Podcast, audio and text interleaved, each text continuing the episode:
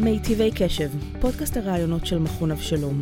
אני מיכל אברטובסקי, והפעם טניה רמניק, מהנדסת מחשבים והרפתקנית מקצועית שתדבר איתנו על מסעה בסירת מפרש מסביב לעולם.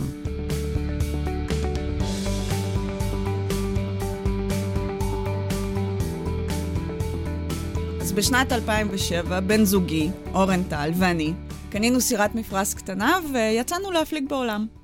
עכשיו, במקור חשבנו שנפליג שנתיים, מקסימום שלוש, עד לאן שתיקח אותנו הרוח, אבל הרוח הזאת הייתה מאוד נדיבה כלפינו ולקחה אותנו מסביב לכדור הארץ במשך תשע וחצי שנים.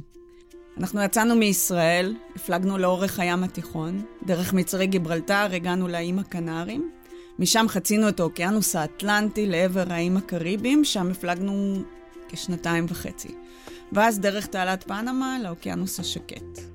איי גלפגוס, איי מרכיז, ארכיפלג טואמוטוס, איי חברה, איי קוק, ממלכת טונגה, פיג'י, ווליס ופוטונה, קיריבטי, טובלו, איי מרשל, איי שלמה, פפואה גינאה החדשה, מיקרונזיה, פלאו. ואז דרך איי האינדונזיה השונים הגענו למזרח תימור, שזו הנקודה היחידה שיכולנו לעצור בה כבעלי דרכון ישראלי באזור המוסלמי הזה. משם חצינו את האוקיינוס ההודי, בחלק הדרומי שלו, אל איי רודריגס, מאוריציוס, ריוניון. הפלגנו מסביב לדרום אפריקה, כף התקווה הטובה. וכך בעצם מצאנו את עצמנו שוב באוקיינוס האטלנטי, אבל הפעם בחלק הדרומי שלו. ודרך איי סנט הלנה ואסנשן הגענו לדרום אמריקה. שם, עם הסירה, נכנסנו לתוך הנהרות האדירים שזורמים לרוחבם של ברזיל, גיאנה צרפתית, גיאנה בריטית, ושוב חזרנו לאיים הקריביים. ואם סובבת מנטלית את כדור הארץ כל הזמן מזרחה, אז ניתן לראות שבנקודת זמן הזאת, המסלול שלנו עשה סיבוב שלם סביב כדור הארץ, השלמנו הקפת עולם, ואחרי ששייתנו עוד כמה חודשים באיים הקריביים, התחלנו את דרכנו בחזרה. אז בפעם השלישית חצינו את האוקיינוס האטלנטי, דרך האיים האזורים, מיצרי גיברלטר, מפליגים לאורך הים התיכון, והביתה, ישראל. בחירת המסלול היא, זה לא משהו שנעשה מראש. הרבה פעמים מסלול של סירת מפרש נקבע לפי משטרי הזרמים ומשטרי הרוחות, העונות השונות של השנה, ובכלל תנאי הים ותנאי האוקיינוס שיש באותו הרגע. ולכן הרבה פעמים זה לא לאן אתה רוצה להגיע, אלא לאן ניתן להגיע בנקודת זמן הזאת עם תחזית מזג האוויר הזאת. עונות אה, ידועות היטב על פני כל כדור הארץ. צריך לעשות כמובן עבודות מחקר מתאימות, אבל אה, אם אה, משקיעים בזה, ואנחנו השקענו בזה המון תשומת לב, זמן ומחשבה, על מנת תמיד להיות ב, בכל מקום נתון בעונה הכי מתאימה לסוג ההפלגה שאנחנו מתכננים לעשות. זה לא אומר שאתה לא נתקל בסערות או בקשיים, זה כמובן קורה, מכיוון שגם בעונות המוצלחות ביותר, זה לא שהים פלט.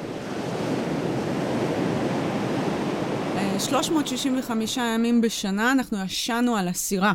אבל הסירה, דרך אגב, אף פעם לא הייתה במרינה או בנמל. אנחנו בכלל גיבשנו לעצמנו צורת חיים מאוד מיוחדת שאפשרה לנו להגיע למקומות שהכי עניינו אותנו. אנחנו חלמנו להגיע למקומות מרוחקים ונידחים, איפה שאין מרינות ואיפה שאין נמל. וכבר מתחילת המסע גיבשנו, אימצנו לעצמנו איזושהי צורת חיים שאפשרה לנו להגיע לאותם המקומות.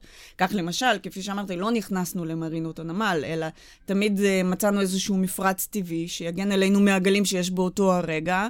הפלגנו לשם, הטלנו את העוגן, שחררנו את השרשרת, וכך בעצם צפים. וזה לחלוטין בחינם, לעומת מרינה או נמל, שתמיד גובים כסף. אה, דבר נוסף שעשינו על ההתחלה, זה הפסקנו להשתמש במקרר של הסירה. ועשר שנים חיינו בלי מקרר. והסיבה היא שלא כל כך שמים לב לזה בחיי היום-יום האלה שלנו, אבל מקרר הוא צרכן חשמל רציני.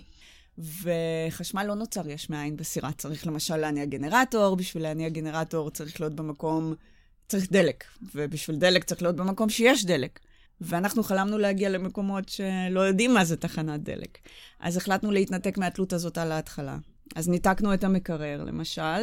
הפאנלים הסולאריים שכן היו לנו על הסירה נתנו חשמל ליתר המכשירים. והפלגנו, הקפדנו להפליג על טהרת הרוח והמפרש. כמעט ולא השתמשנו במנוע של הסירה.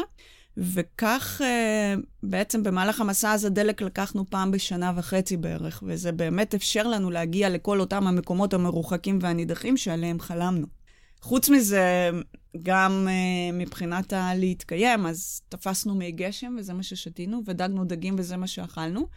כמובן שלא לגמרי היינו משק אוטרקי, קנינו מדי פעם איזה שק אורז וקטניות, אבל כמה שניתן היה, ניסינו להיות תלויים אך ורק uh, בעצמנו. את כל התיקונים, למשל, עשינו במו ידינו. סחבנו איתנו את כל חומרי העבודה, כלי העבודה uh, וחלפים, וכל דבר תיקנו בעצמנו. המקומות שהכי נהנינו מהם זה אותם מקומות מרוחקים ונידחים, אותם איים באמצע האוקיינוס השקט, שהציוויליזציה עוד לא כל כך הגיעה אליהם. כמו למשל אי ששטחו קילומטר רבוע, שחיים עליו 300 איש בניתוק מוחלט מהעולם החיצון. או איים שביקרנו בהם, שהילדים הצעירים במקום עוד בחיים שלהם לא ראו אדם לבן. זו אחריות די כבדה, אבל זה גם כיף לא נורמלי. או מקומות שבהם לא ביקרה סירה מערבית שנים רבות. אז כמובן שאלה הם המקומות האהובים עלינו ביותר במהלך המסע. אבל בסופו של דבר, האמת היא שגם למדנו שזה לא כל כך משנה לאן אתה מגיע, אלא משנה באיזה מצב אתה מגיע. בסוף, אם אתה מגיע למקום הכי יפה בעולם, אבל יש לך מצב רוח קצת, נו, לא משהו, אז תראה את הכל דרך הפילטר הזה, והביקור לא יהיה מוצלח. ואם אתה מגיע למקום רגיל לחלוטין, סטנדרטי במונחים של האוקיינוס השקט, את יודעת, לגונה כחולה, חוף חול בתולי, דקלים עמוסים באגוזי קוקוס עסיסים, רגיל. אבל הגעת במצב רוח טוב, אז הכל נראה קסום ומופלא. העניין היה, אני חושבת, שכשאתה מגיע למקום ורוצה ללמוד על התרבות והמנהגים של האנשים המקומיים, והם רוצים ללמוד על התרבות והמנהגים שלנו, אז התקשורת תהיה מופלאה ונהדרת. אני יכולה לתת איזושהי דוגמה של uh, תקשורת כזאת, או החלפת חוויות שכזאת שהייתה לנו בפיג'י. אז כשהגענו לאי uh, נמקלאו, הגענו את הסירה, טוב, די מהר uh, פושטת בכל האזור שמועה שהגיעה לכאן סירה של אנשים מערביים, ואז גם המקומיים למדו שהגענו מישראל. בעבורם היינו האנשים הראשונים שהם פגשו אי פעם מארץ הקודש. אז די מהר הגיעה סירת קנו עם שני אנשים בתוכה, והם הושיטו לנו איזשהו חפץ מוזר, וביקשו מאיתנו לבוא, מאוחר יותר, לבוא לחוף ולספר לתושבי האי על ישראל. טוב, כמובן שהסכמנו, וככה בעודנו ממשיכים לקשקש, לקחתי את החפץ. אני מסתכלת ואני רואה שמדובר בשן ענקית של לוויתן רושטן, שנמצא על שרשרת שעשויה מסיבים של, של אגוז קוקוס. הסתכלתי, בחנו, ככה, הסתכלנו על החפץ, והחזרנו להם אותו בחזרה. אבל האנשים בקנו ככה התחילו לעשות עם הידיים, לא, לא, ולהגיד, טמבוע, טמבוע.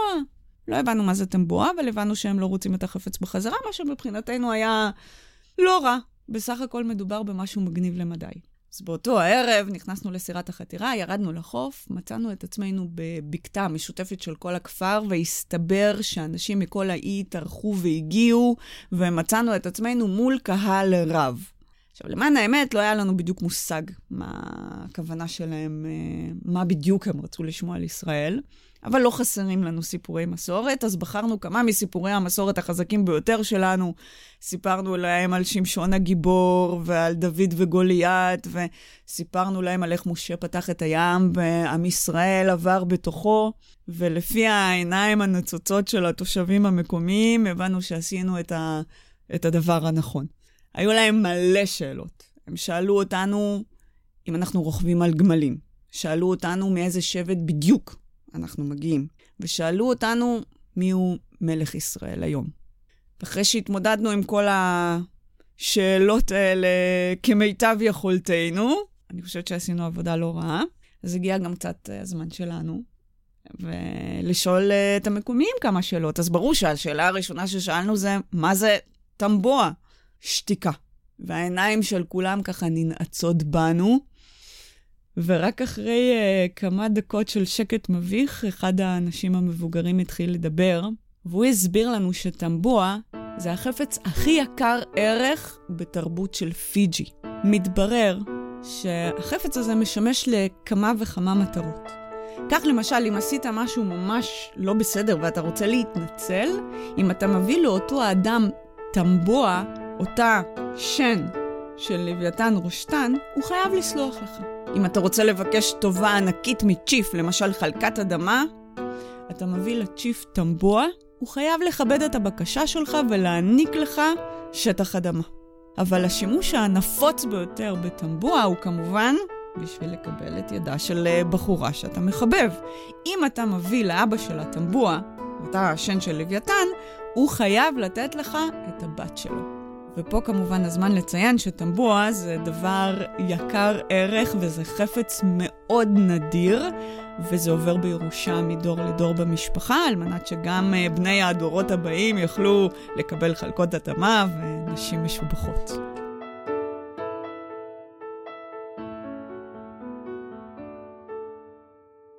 זאת הייתה טניה רמניק, שדיברה איתנו על מסעותיה מסביב לעולם. אם אהבתם את טניה, תוכלו לשמוע אותה מרצה באחד מהקורסים הרבים של מכון אבשלום. לעוד ראיונות מרתקים עם מרצה המכון, תוכלו לפנות ישירות לאתר שלנו. פשוט תקלידו מכון אבשלום בגוגל, ואנחנו נהיה התוצאה הראשונה שתקבלו. תודה לטניה, לצוות המכון ומכללת BPM. אני מיכל אברטובסקי, ניפגש במכון.